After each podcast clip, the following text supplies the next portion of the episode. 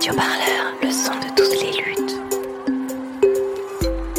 Vous écoutez un entretien de Radio Parleur, le son de toutes les luttes.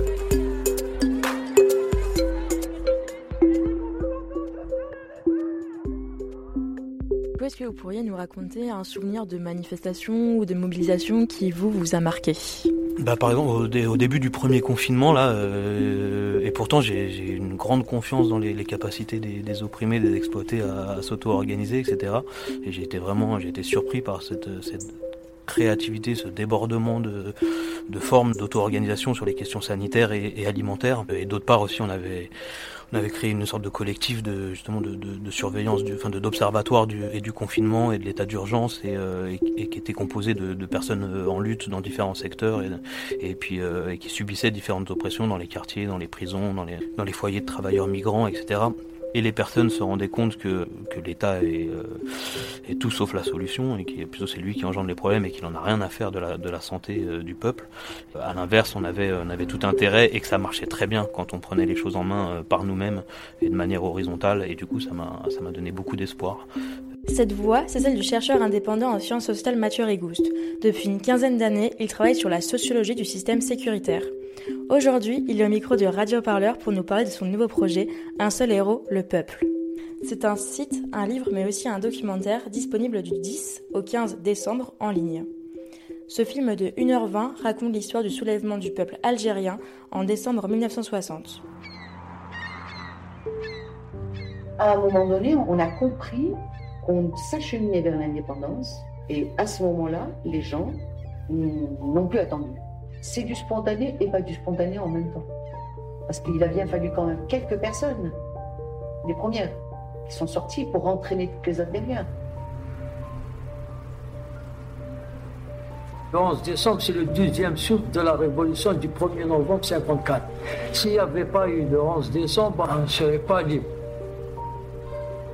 Le peuple algérien, enfin, se libérait et sortait parce que c'était pour lui la dernière chance. La surprise a été totale, y compris chez Laurent. Tout le monde a été euh, dépassé. Tous les théoriciens des guerres coloniales et les prétendus théoriciens des guerres contre-insurrectionnelles, contre-révolutionnaires ont eu une nouvelle fois une leçon comme quoi c'est impossible de vaincre un peuple qui veut son indépendance. Les femmes sont montées en, maquis, euh, elles ont pris des armes, elles ont été déposeuses de bombes et tout. Elles n'ont demandé la, vie de personne. Moi, quand je suis sortie manifester que j'avais 13 ans, je ne demandé à personne. On a commencé à crier Algérie, Algérienne, Algérie, Algérienne. Le premier you-you provenait de ce bâtiment. C'est comme quelqu'un qui avait quelque chose dans le pied qui l'a fait sortir. Sur le 11 décembre, euh, il faut voir ce qui s'est passé. Les enfants, les froids, tous. Ils sont même partis vers les chars. Ils n'ont même pas peur des chars. Nous étions, je vais vous dire, je vais employer deux mots, nous étions voûtés. La libération dans ce contexte colonial, ne peut passer que par une libération des énergies vitales dans le corps. Contrairement à ce qu'on peut s'imaginer, dans les rituels de trance, les gens ne se lèvent pas pour danser. Ils dansent parce qu'ils ne peuvent pas s'empêcher de danser. Il s'agit de faire corps dans la révolte. Ça ne peut pas être une affaire individuelle. Nulle libération à l'échelle d'une société n'est une affaire individuelle. Bonjour Mathieu Rigouste et merci d'être avec nous aujourd'hui sur Radio Parleur. Alors, nous venons d'écouter la bande-annonce du documentaire Un seul héros, le peuple.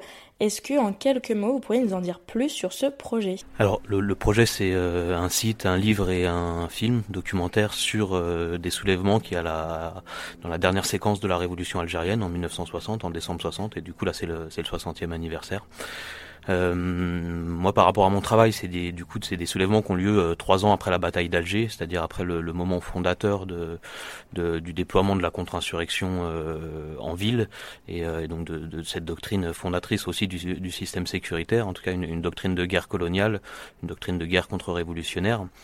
Et et qui du coup qui prétend euh, qui prétendait avoir euh, écrasé définitivement euh, et le FLN et la et la révolution algérienne en 57 et du coup bah là cet épisode en décembre 60 vient montrer que trois ans plus tard les masses populaires à travers tout le pays pendant plusieurs semaines vont se soulever et bouleverser l'ordre colonial se réapproprier les rues investir les quartiers interdits et puis euh, bah, se, même commencer à se réapproprier euh, la société. Et euh, du coup ça vient ça vient parler de, de, plein plein de choses qui sont intéressantes pour les luttes actuelles aussi. C'est l'histoire d'une d'une victoire populaire. Ça a été aussi une répression militarisée très très dure. Ça a été un ça a été un massacre d'État qui a été dissimulé. Du coup il y a un enjeu aussi à le à créer une à lui, à lui créer une place dans, dans, dans nos mémoires de lutte. Et voilà, mais c'est aussi une victoire populaire. Euh, et euh, en ça, c'est intéressant, de la, pareil, de faire vivre sa mémoire, mais aussi de comprendre euh, ce qui s'est passé. Euh, et donc du coup j'ai fait euh, j'ai fait un long travail d'enquête pendant pendant sept ans euh, pour retrouver les archives, les témoins et reconstituer cette histoire. Et, et, du coup bah ça donne un site qui s'appelle un seul héros le peuple.org où il n'y a pas d'accent aigu sur le e de héros et et sur lequel on retrouve toutes les archives. Enfin on retrouvera à terme toutes les archives, les entretiens, etc. Pour l'instant il y en a un petit peu. Il y a des liens, il y a le trailer du film et puis bah, c'est là que sera diffusé du 10 au 15 décembre du coup pour les 2020 euh, pour les pour les, 60 ans des soulèvements euh, populaires euh, en Algérie bah, le, film qui sera qui, qui, sera diffusé là sur la sur la plateforme directement. Pourquoi c'était important selon vous de se concentrer exclusivement sur ces manifestations de décembre 1960 bah, notamment parce qu'elles viennent montrer que le, les doctrines de contre-insurrection d'une sont euh, ne réussissent pas à pacifier comme elles disent, mais que bien entendu, mais à, que au contraire elles viennent produire du, du, du, massacre, de la répression, de la guerre, de la guerre policière, etc. Mais donc casser ce mythe et puis euh, bah, pour venir raconter aussi cette histoire d'une victoire populaire, c'est à la fois se donner de l'espoir, mais aussi essayer de comprendre un peu ce qui s'est passé, comment euh, comment des masses exploitées et opprimées ont réussi et à s'unir et à prendre les rues et à, et à bloquer une, une puissance impérialiste, à résister à une répression extrêmement féroce et à travers tout ça à mettre en place euh, plein de nouvelles choses euh, dans les quartiers euh, encerclés par par l'armée notamment, les, les, Algériens, les Algériennes à cette époque-là créent des cantines populaires pour que les gens puissent se restaurer pendant le soulèvement, créent des centres de soins clandestins qui sont en quelque sorte les, premiers hôpitaux par des Algériens pour des Algériens et donc qui sont auto-organisés, qui sont autonomes et qui sont voilà, les, les, les, enterrements sont politisés et, euh, et sont euh, eux-mêmes auto-organisés. Et, dans, et à travers toute cette histoire-là, euh, on se rend compte qu'il y a une place fondamentale des jeunes, des adolescents, des femmes qui sont à la fois en tête de certains cortèges. Il y a des, il y a des, il y a des cortèges complètement composés que de femmes, des cortèges d'adolescents qui s'affrontent aussi aux forces de la répression, qui des fois les débordent, et en tout cas qui se maintiennent, qui réussissent à s'unir. Et euh, et ça à travers tout le pays pendant plusieurs semaines. Et du coup, c'est vraiment c'est un moment euh, qui vient montrer aussi la place et le rôle euh, des classes populaires dans, dans un processus révolutionnaire. Et puis là, même finalement, ça vient interroger la question de la résistance populaire tout au long de la colonisation pendant pendant 130 années. Et donc voilà, bah c'est pour et c'était pour faire un peu connaître mieux cette séquence-là, mais surtout voir ce que ce qu'elle pouvait nous apporter aujourd'hui et pas seulement en termes d'espoir, mais en termes de compréhension du champ de bataille. Alors, vous utilisez le terme de stratégie de contre-insurrection. C'est également le sous-titre de votre livre, issu du projet Un seul héros le peuple, la contre-insurrection mise en échec par les soulèvements populaires de décembre 1960. Est-ce que vous pourriez nous expliquer ce que c'est, en quelques mots, cette stratégie de contre-insurrection? Les doctrines de contre-insurrection, du coup, c'est des, programmes de guerre policière ou de répression militarisée, en tout cas des, des systèmes de violence d'État euh, à mi-chemin entre la guerre et le contrôle, euh, qui, euh, qui trouvent leur source dans les guerres coloniales en général, enfin, à chaque fois qu'on envoyait des armées contre des populations civiles, et en général c'est dans ce cadre-là, mais qui du coup vont aussi euh, se déployer à chaque fois euh, que des, États ont décidé d'entrer dans un mode euh, guerrier face aussi à leur, à leur population, à, leur, à leur classe ouvrière, à leur classe populaire, etc dont le, le, fil conducteur est de dire que pour ramener l'ordre social, il faut faire la guerre dans les populations et contre les populations. Euh, et c'est des doctrines qui, dans leur, euh, dans leur version les plus euh, les plus poussés euh, même appellent à euh, militariser l'ensemble de la société. Et c'est des logiciels de pouvoir, c'est des technologies de pouvoir qui ont cessé, non, cessé de se développer dans l'ère sécuritaire et notamment depuis le début de la restructuration néolibérale dans l'après 68, parce qu'en fait elles sont à la fois elles permettent à, des États de mettre en place des restructurations néolibérales en menant des politiques extrêmement autoritaires et du coup en resserrant les États sur des formes militaires et policières. Et euh, de l'autre côté, parce qu'en fait, ces doctrines-là, en générant euh, des conflits de basse intensité euh, longs, génèrent aussi des, marchés pour les industries du contrôle, de la surveillance, de la répression, qui en profitent largement. Et du coup, les grandes puissances impérialistes qui étaient engagées dans un capitalisme de la guerre permanente ont pour la plupart fait le choix de s'engager dans, aussi dans, un, sous-marché, un capitalisme, un capitalisme de la guerre intérieure, euh, qui est le, capitalisme de, la sécurité, euh, et qui fait que du coup ces, doctrines de contre-insurrection constituent d'une certaine manière un, des, répertoires, une des boîtes à outils euh, principales parmi d'autres, euh, dans lesquelles vont puiser euh, les États et leurs états-majors policiers et militaires à chaque fois qu'ils font face à une, crise. Dans ce documentaire, justement, on voit Wanassa Siaritangour, historienne, qui explique qu'il est difficile de trouver des traces de ces manifestations en dehors de quelques journaux et de rapports militaires et que les témoignages oraux restent euh, primordiaux. Comment vous expliquez qu'en France, ces événements sont connus comme les événements du 11 décembre 1960, alors qu'ils en réalité duré bien plus longtemps, soit euh, plus de trois semaines? Comment expliquer que ce soulèvement du peuple algérien soit méconnu de l'histoire, même si je peux dire euh, en quelque sorte dissimulé? Ça a été dissimulé en même temps que, que ce crime d'État, euh, qui a été la répression euh, de cette séquence-là, où, euh, où euh, moi je compte sans aller à la justement sans, aller chercher à, à, établir un chiffre, simplement en, en, faisant cette enquête-là, je trouve au moins 260 morts tués par la police, l'armée française et par les, les colons ultras, par les par des Européens d'extrême droite. Euh, sur ces trois semaines-là. Donc on, est vraiment face à un massacre d'État et qui, comme tous les crimes coloniaux, euh, enfin ceux de la, guerre de libération algérienne en tout cas, euh, ont été l'État français s'est auto-amnistié. mais donc il a fait disparaître, il a mis tout ça sous le tapis d'une certaine manière. Et bah après il y a aussi d'autres raisons peut-être, enfin c'était même même je veux dire dans, l'historiographie euh, critique, c'est une c'est une séquence qui a assez peu de place, sur laquelle il n'y avait pas de thèse, il y avait il y avait très peu de travaux.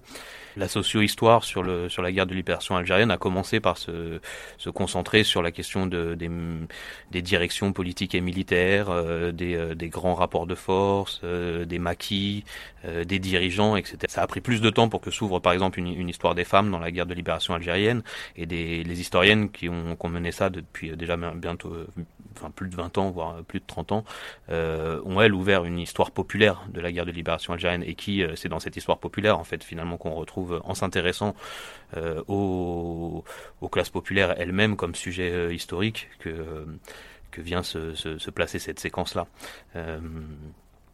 Voilà, mais du côté algérien aussi, il y, a eu très très peu de, travaux historiques dessus euh, parce que de la même manière les États des deux côtés euh, ont pas intérêt à ce que ont pas plus intérêt que ça à, appuyer euh, une mémoire qui vient célébrer le fait que les, opprimés ont réussi à se, à se libérer par elles et eux-mêmes. Dans votre documentaire, on voit bien qu'il y a une pluralité d'interlocutrices, d'interlocuteurs avec des chercheuses, chercheurs, manifestantes, manifestants, familles victimes. Est-ce que votre projet, c'est aussi une volonté de sortir du discours officiel concernant la guerre d'Algérie? Oui, bah, c'est pas très difficile d'en sortir parce qu'il y en a pas. En, France, ça n'existe pas. Et euh, en Algérie, il y a un discours, euh, il y a un récit mémoriel d'État qui est un peu flou. Enfin, au, musée de l'armée, euh, il y a eu des prétention à dire que ça avait été organisé par le FLN, ces soulèvements-là, mais en fait, dès, qu'on creuse un peu, tous, les gens qui bossent dessus savent très bien que c'est faux, et notamment parce que le, GPRA, le gouvernement provisoire de la République algérienne, à l'époque, enfin, les, représentants avaient eux-mêmes euh, reconnu qu'ils avaient ni prévu ça, ni organisé ça, et même que ça les arrangeait pas tant que ça. Euh, et d'ailleurs, c'est Ferhat Abbas, le dirigeant du, GPRA, qui, demande aux Algériens, aux Algériennes de, de rentrer chez eux le 16 décembre, d'arrêter de, manifester et de laisser la direction du GPRA euh, négocier avec, avec les colons euh, l'indépendance. Vous nous l'avez dit, depuis une quinzaine d'années, vous travaillez sur la sociologie du système sécuritaire. Vous êtes l'auteur de plusieurs livres, parmi lesquels L'ennemi intérieur aux éditions La Découverte en 2011, issu de votre thèse de doctorat, dans lequel vous racontez comment la société sécuritaire s'est construite. En 2012, vous avez publié votre second livre, La domination policière, une violence industrielle, aux éditions La Fabrique. Vous expliquez sur votre site que ce troisième projet clôt ce cycle de recherche. Euh, est-ce que vous pourriez nous en dire plus? Bah, il le clôt, il vient pas le terminer, mais en tout cas, il vient. C'est une, pièce qui vient justement dans, cette euh, série d'études sur la contre-insurrection euh, pour euh, essayer de voir comment le modèle fondateur, hein, celui qui a été mis en place en Algérie et notamment en ville à travers la bataille d'Alger, a été saboté. juste trois, ans seulement après, alors qu'il prétendait avoir avoir définitivement écrasé la, la, résistance algérienne. Du coup, bah voilà, il s'est, ayant mené un, un travail sur le, la constitution de cette doctrine, sur leur globalisation, sur leur internationalisation et la place qu'elle joue dans la répression dans les quartiers populaires, dans les nouvelles guerres, enfin dans les guerres néocoloniales. Euh, dans les même au niveau de, la rénovation urbaine, on, on, la trouve dans, dans les domaines de la de, l'intelligence économique, on la trouve vraiment dans à, tous les étages de la de la société sécuritaire. Et, euh, et ben là il s'agissait de, de d'ajouter une pièce à ce puzzle-là en essayant de voir comment justement euh, dès son moment fondateur euh, cette doctrine-là a pu être euh, débordée, rusée, sabotée et, et, comment il a été possible malgré malgré le massacre dont elle s'est rendue responsable, comment il a été possible de se réorganiser, de, de ressurgir, de lui faire face et, et pour cette séquence de décembre 60 d'arracher d'arracher l'indépendance face à euh, l'armée d'une des principales puissances impérialistes à l'époque. Alors, euh, je me pose une question concernant votre trajectoire personnelle. Pourquoi vous avez fait le choix d'être chercheur en sciences sociales indépendant? Bah, il y, y, a des choses qu'on choisit, il y a des choses qu'on choisit pas. Euh, disons que dans, dans le, moi, quand j'ai soutenu ma thèse euh, en 2008, 7, 8, 2007, décembre 2007, euh, c'était un peu moins pire qu'aujourd'hui la situation à l'université, mais c'était déjà euh, euh, très difficile de pouvoir mener les recherches qu'on veut en termes et sur le fond et sur la forme, enfin euh, avec un, un, statut de chercheur. Et euh, du coup, il aurait fallu que, que je transforme mes, mes, sujets de recherche. Il aurait fallu que et puis il aurait fallu que je devienne chercheur pour l'université ou pour enfin pour le CNRS ou pour un truc privé. Et, moi, ce que je voulais, c'était avoir principalement du temps pour être dans les luttes. J'avais pas envie que toute ma vie soit conditionnée par ce, ce travail-là. mon but, c'était pas d'être un chercheur engagé, c'était d'être dans les luttes et de faire de la recherche en sciences sociales euh, pour les luttes. Euh, du coup, euh, il y a des choses que j'ai choisies. J'ai choisi de pas chercher absolument à avoir un poste à l'université. après, voilà, si les conditions, si ça avait été possible de faire ce que je voulais, et notamment en enseignant parce que ça c'est euh, quelque chose et que, et que j'aime et que, et que, je trouve qui est fondamental de enfin, le, euh, pouvoir diffuser un enseignement critique euh, bah, je l'aurais fait. Enfin c'est il y a aussi des conditions euh, du champ du champ universitaire euh, à l'époque et aujourd'hui qui sont qui me qui me tout. Et du coup comme sur plein de domaines je pense que j'ai dit qu'il valait mieux s'auto-organiser qu'il fallait mieux être être autonome et indépendant des des rapports de pouvoir qui, qui qui nous pourrissent la vie en vérité. En tant que chercheur en sciences sociales, quelle a été votre posture sur le terrain pour recueillir ces témoignages? Parce que des fois, on entend des choses qui sont très dures, notamment on parle de mort, de torture. Comment vous avez gagné la confiance de ces personnes pour qu'elles se confient sur ces épisodes parfois douloureux de leur vie? Bah, j'ai l'impression que j'ai dès le début en fait euh, et le fait de faire ça euh, par euh, mes propres moyens et donc de manière euh, en fait précaire quoi, et donc de pas arriver avec des gros moyens, avec une équipe, etc. Déjà ça se voit et et qu'en fait donc ça c'est des, des, conditions matérielles hein, de, de, de, recherche qui expliquent ça, mais aussi une, une, une volonté un peu de, de, de casser avec le, le, les méthodologies d'enquête en sciences sociales qui en fait en général pour la plupart pas toutes mais reproduisent un rapport hiérarchique un, rapport de un rapport de pouvoir où euh, on vient enquêter sur euh, et du coup euh, bah en fait tous les gens que j'ai rencontrés j'ai commencé par leur expliquer pourquoi je m'intéressais à ça les raisons politiques mes liens avec tout ça. Moi je suis d'une famille juive algérienne et du coup on a des liens une généalogie algérienne aussi. Et bon en fait même sans ça en fait pour avoir le cœur c'est censé d'avoir le cœur du côté de la révolution algérienne. Mais en tout cas de, de commencer par partager ces choses là Et, euh, et puis bah, partager tout ce que j'avais commencé à trouver à chaque fois que je découvrais des choses dans les archives, quand je faisais des nouveaux entretiens, bah, les nouvelles personnes que je rencontrais, je leur racontais euh, mes hypothèses, ce que je découvrais avec d'autres gens, euh, et puis on discutait ensemble. En fait, ces, ces personnes-là euh, devenaient des participants, des participantes de cette d'une enquête collective, même si même si je l'ai menée, elle est elle est le fruit de réflexions collectives et et euh, voilà, et donc il y a des personnes avec qui on a on a enregistré des entretiens très rapidement. Il y a d'autres personnes avec qui on s'est vu plusieurs fois. Euh, la plupart de ces personnes-là, je les ai vues, on s'est rencontrés pendant plusieurs années. Euh, il y en a qui sont devenus des amis, des camarades. on s'est échangé des choses extrêmement profondes, intéressantes, bouleversantes, et que bien entendu on peut pas tout rendre dans un film, mais c'est pour ça que justement sur le site, dans l'idée, il y aura les entretiens en entier à terme. Et, euh, et, voilà, et c'est ces témoins qui ont, permis, euh, permis de, de, comprendre toute la, la, multiplicité euh, des, des, dimensions de cette séquence, euh, la créativité des résistances populaires à l'époque, et puis la place de tous ces acteurs euh, jusque-là invisibles dont on parlait tout à l'heure, et, et, puis le, leur rôle central dans et dans la résistance populaire et, et dans le processus révolutionnaire. Voilà pour les pour les entretiens, ça a pris euh, du coup le temps de se rencontrer de, et d'avancer avec les gens. Et puis bah pareil comme le, le matériel, je me déplaçais tout seul aussi. Bah j'arrivais pas avec une équipe chez les gens euh, et euh, et du coup bah ça a donné lieu à des à des moments assez assez incroyables. Mais enfin en général j'avais rendez-vous avec un ancien, une ancienne euh, qui avait participé, qui voulait me raconter. Et puis, euh, bah, c'est chez, chez les gens. Du coup, on est dans le salon, où on est. Euh, enfin bref, et du coup, il y a la tante qui vient, il y a le voisin, et puis il y a le pote et les potes des potes qui m'ont mis en contact avec cette personne-là. Et du coup, ça donne des, des discussions intergénérationnelles sur sur la révolution algérienne, sur sur les décennies d'indépendance après, sur la situation actuelle et la plupart de ces entretiens-là ont été faits euh, dans les années qui ont précédé le, retour du, d'un processus révolutionnaire euh, du, du Hirak en, février 2019. Et euh, du coup, on a vu évoluer aussi toutes ces analyses, toutes ces manières de vivre la situation ensemble avec ces personnes-là. Et du coup, ça a donné des, entretiens qui sont assez puissants. Alors Mathieu Régous, vous nous l'avez dit, vous êtes chercheur en sciences sociales indépendant. Ce documentaire, il est autofinancé. J'imagine que ça n'a pas dû être facile de trouver des financements.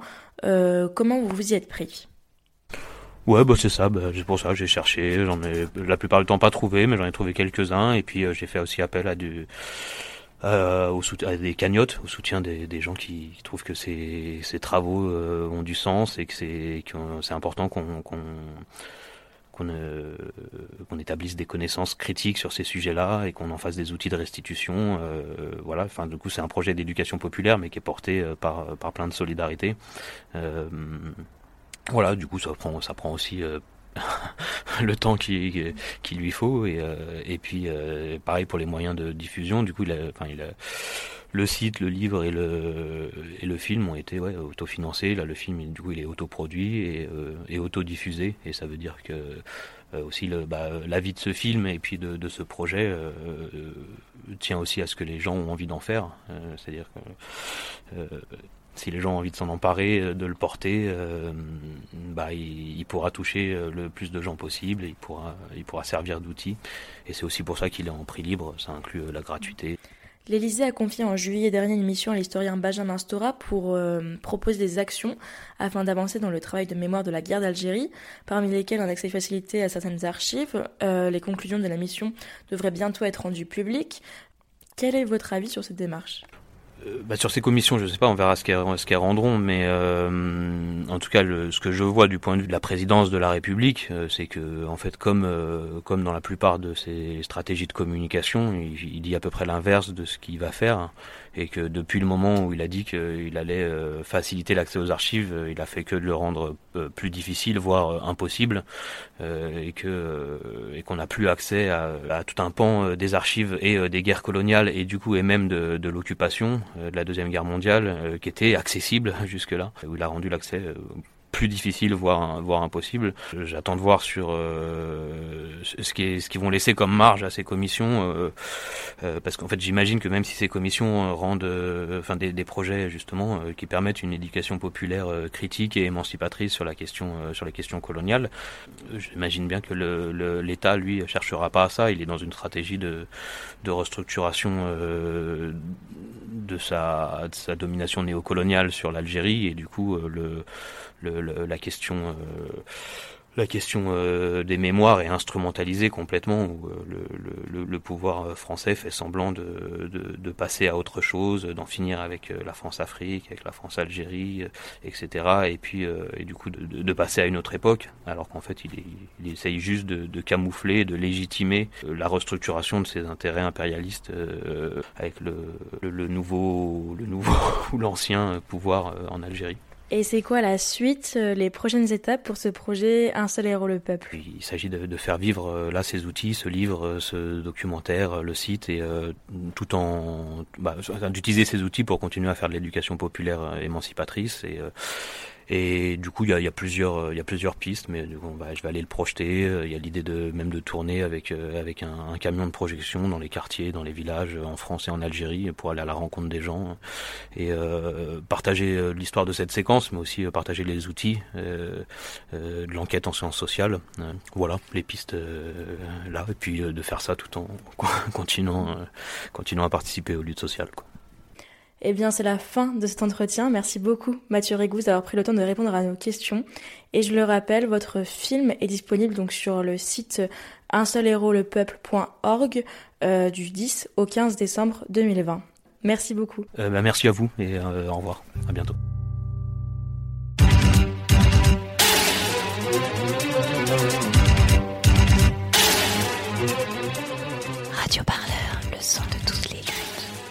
nous sur radioparleur.net.